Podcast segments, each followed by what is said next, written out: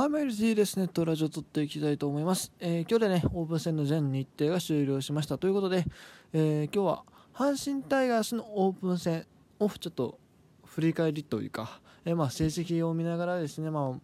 ポロポロ喋っていこうかなというふうに思います。今日はね、もう阪神だけにします。はい。で、えっ、と、今日の試合の振り返りは、えー今日の試合っていう枠ではもう一切しません。のでそこら辺にちょっとご了承いただければと思いますだから明日以降ですね明日多分阪神以外のまあ12球団で、えー、とこの交流戦交流戦じゃないオープン戦のちょっと振り返りをしようかなというふに思ってますがとりあえずですね、えーまあ、今日は阪神に絞っていこうかなというふに思います、えーオープン戦阪神タイガースは、えー第3位で終えまして12球団中3位まあまあいいですね。うん。えー上が西武ソフトバンクですからそれに続く形になるんで。まあもちろんねまああの オープン戦なんて公式戦全然違うんで各球団本気で来てるわけではないんでまあ一概にそんなギャーギャー言えるもんじゃないんですけどもでも上が西武ソフトバンクでその次が阪神でしかもその下楽天やろ。これええんちゃうと思ってまいりますよねやっぱり。うん。あのまああんまりね、えー外国人選手が当たらなかったっていうことでちょっとまあ不安視されてる部分はあるんですけれどもこの順位だけ見たらめちゃくちゃポジティブに捉えられる気がしてきますよね。うんえー12試合を戦って7勝3敗2引き分け、まあ、この2引き分けっていうのだいぶ効いてますよね。うん、まあでも仮にこの2引き分けが負け越しでも、えー負け越しが負けてても、えー7勝5敗ですから全然いいわけですよ。うん、上出来上出来。まあ言うてね、まあ、オリックス3立てしたっていうのもだいぶありますけどね、それのおかげでこの順位っていうのももちろんある、まあ、だから弱い相手と戦ってたからっていうのもあるっちゃあるかもしれないですけどもね、うん、でも、まあ、3戦とも、まあ、あの、まあいい、いい選手、悪い選手はありましたけども、でも、そのなんだろう、どっちに転んでもおかしくなかった人が勝ったっていう点ではね、あのすごい。チーム力の高さっていうのはちょっとあるんちゃうかなって思わせるところはありますよね。えーで、えー、とその阪神の成績ですが打率が2割5分6厘まあこれはまあまあ割と平均ぐらいかな、うん、もっと打ってるチームは全然ありますまあでも阪神にしたらまあまあって感じじゃないですかね気になるのは防御率ですよね。防御率が、ね、4.42っていうのはこれはかなり下の方になってきます。うただまあ極端に炎上したピッチャーがいたりですね、えーそういうのがあるんでまあこうなってるっていうだけ。でまあ全体として見るとねシーズン入ったら全然なんやかんやピッチャーに助けられるチームになるんじゃないかなというふうに思いますよ僕は、うん。えーやっぱり驚くべきは、えーホームランと盗塁の多さってところですね、え2桁盗塁のしたチームは、まあ、もちろんこれ試合数の差があるんで一概には言えないですけども、えー一応6チームかな。うん。まあ、12試合で14盗塁というのはまずまずいい方だと思います。うん。でえーまあ、もちろん、ね、オープン戦から積極的に仕掛けてるっていうのはあると思いますけどね、でえホームランが13本、まあ、もちろんね、えーっとまあ、これもまた試合数の差うんぬんかんのはあるんですけども、まあ、この12試合で13本ってことは、まあ、一応ね、まあ、試合数よりも多いホームランを打ったってわけですから、まあ、これも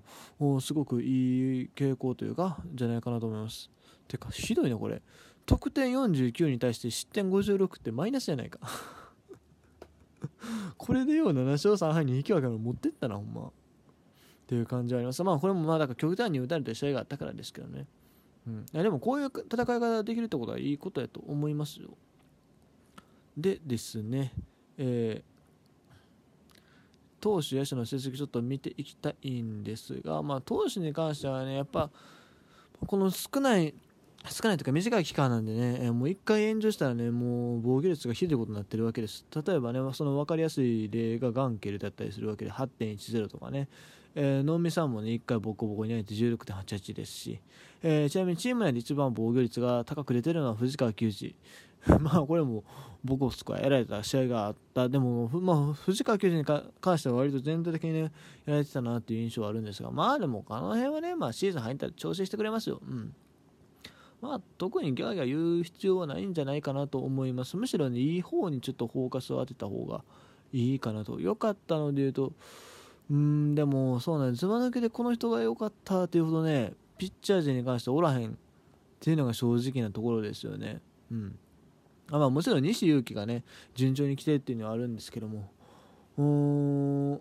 まあ、高橋遥人も途中でちょっと一回離脱したり、まあ、下で投げて今日やったかなこの前高橋だけど良かったらしいですけどね。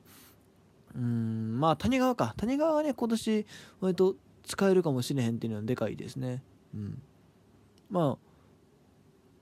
まあ、とりあえずまず敗戦処理みたいな形から入るでしょうけども、まあ、そういうわけでもやっぱり安定して投げてくれるピッチャーっていうのは非常にありがたいですからね。あとはでもそうなんよ。新しい戦力思ったより出てきてないというか、うん、そうなんですね。ピッチャーに関してはそんなにっていう感じですよね。もっとなんかズバ抜けてこいつがいいっていうのは出てくるかなって思ったんですけどそういうのも特になくという感じで。はい。毎年ね大体ピッチャーの方がねこいつええやんけって出てきてるような気はするんですが。あ今回はそれがなく。まあ岩貞がねでもあれか3試合で無失点っていうのもまあいいことであるんですけど。まあでも全体的に見るとやっぱりちょっと物足りへん。まあでもシーズン入ったら、ね、何やかんや出てきますから。はい。野手です野手今日はね野手を褒める回なんで いやいいですよいいですよほんまにもう嬉しい悩みですようんまあね、外国人こそちょっと微妙な成績である。サンズが2割3分8厘、ボーアが2割、マルテが2割6分3厘、えー、ホームランも、えー、マルテが2本のサンズが2本、2本打ってた。ああ、連発したんですよね、1回。で、えー、漢字のボーアがゼロっていう形ではあるんですけども、日本人選手がね、すごい調子がいい。特にまあ、その外国人とポジションを争うような選手ですね。まあ、具体的に言うと、大山、高山、陽川、えー、島田この4人いいですね マジでいいっすねまあ、ヨーカウに関してはちょっとオリックス戦で集中的に稼いでる部分があるんで、単純にオリックスに 相性がいいだけというか、まあ、ウエスタン、ほぼほぼウエスタンのメンツみたいな感じなんで、相手が。だから、まあ、あんまり当てにならないかもしれないですけど、まあ、他の3選手はね、ほんまに、これはいいんちゃうかなって思うんですよ。うん。大山選手に関してはね、オープン戦首位打者です。まあ、もちろんね、あの、オープン戦っていうのは、主力選手はね、規定打席立たない場合が多いんで、えー、その首位打者っていうものにそんなに価値はないかもしれない。けれども、とりあえずこうやって結果を残したっていうのは非常に嬉しいですよね。うん。打率3割7分8厘もそうですが、えー、ホームランがね、3本出てる。あと、えー、得点圏もすごい良かったね。5割勝負強い。えー、OPS は1.047素晴らしい、うん、もし今すぐシーズンが開幕する本来の状態であればこれはもう開幕したために入ってこないとおかしい感じですよねいやほんまにねようやってくれてますよね、うん。まあ、もちろん守備でエラーが出たりはしてますけども。やっぱりなんやかんやね大山っていうのは阪神に欠かせない存在だと思いますし、うん。あのまあ、外国人が入ってきたけど別に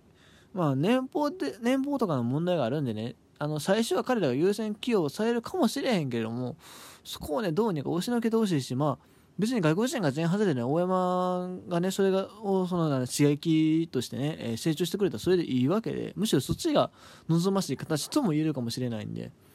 いや、ほんまに、まあもちろんこれをね、1ヶ月後どうなるか分かんないですけども、すごくいいと思います。うん。それからね、えー高山ね、3割1分3厘、えー、ホームラン1本、OPS888。いいっすね。でね、特にね、今年の高山何がいいってね、選球眼、選球眼、フォアボール選べるようになってる。フォアボールは、チーム最多かな ?8 っていうのは。びっくりよ、ほんま。1年目とかね、あの出塁率が課題って言われてた選手やったんですけども、ほんまに最近フォアボールよう選ぶなって思って。いやほんまにね今年まあなかなか、えー、外国人のこともあるんでしまあ嫁さんとかいるんでなかなか難しいけれどもなんとかもうスタメン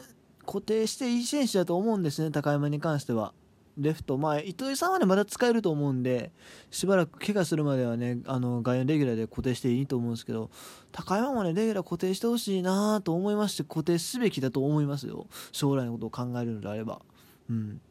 ちなみにですがね、そのファンボールで思い出したんですけど、近本もともね、去年やっぱり選球眼というか、まあ、出塁率が課題って言われてた選手ではあったんですが、あこのオープン戦はね、えー、まあ、打率こそあんまり上がってこなかった。まあ、終盤でも結構上がってきたんですけども、まあ、ちょっと全体的に見るとね、2割5分7厘という形にはなってるんだけれども、フォアボールがね、多いよね、6つ。いや本当にいい傾向だと思います。うんやっぱり1、2番を打つ選手なんで出塁率を重視してほしいなというふうに思うんで。いよいよ楽しみになってきたかなと。そんなね、外野手の中でも、ちょっと埋もれがちではあるんですが、注目したのがやっぱり島田海ですよ。うん。まあ、今年のシーズン始まったあたりからずっと言ってるような気はするんです。シーズン始まった、シーズン始まったの嘘。えっ、ー、と、キャンプのあたりからずっと言ってるような気はするんですが、やっぱり、ね、去年のアジアウィンターリーグからね、調子がいいですよね、島田海里。このオープン戦も打率3割3分3厘。えー、で、えー、長打は、あ一応出てるか。ん？長打ないんかあそうですねまあ長打に関して全部シングルヒットっていう形ではあるんですがああただまあよく出てるなと、うん、よく打ってるなと。しかも盗塁も2つ決めてるし。もうちょっとなんとかね使ってほしい選手ではある。ただまあなかなか難しいよな。糸井さんの休養日からっていう形になってくれないんやけれども。糸井さんの休養日は今年はドメさんが使われる可能性も大いにあるわけで。えー、なかなか難しい。でもね、もっと見たい選手ではあるよね。うん。ちなみにですが、このオープン戦、阪神の野手陣で、えー、オープン戦に出てない選手っていうのはめちゃくちゃ少ないです。6名やったかな、確か。うち支配下が2名、あ支配下じゃないし、えーと、育成が2名という形なんで、支配下で出てないのは、伊藤隼太、岡崎太一、荒木文也やったっけ？と、俊介。この4人だけなんですよね。中堅以上の4人。すごいいろんな選手使ったなっていう印象ですね。まあ、逆に言うと、まあ、この4人っていうのはもう1軍の戦力としてあんまり考えられてないのかなっていうのは、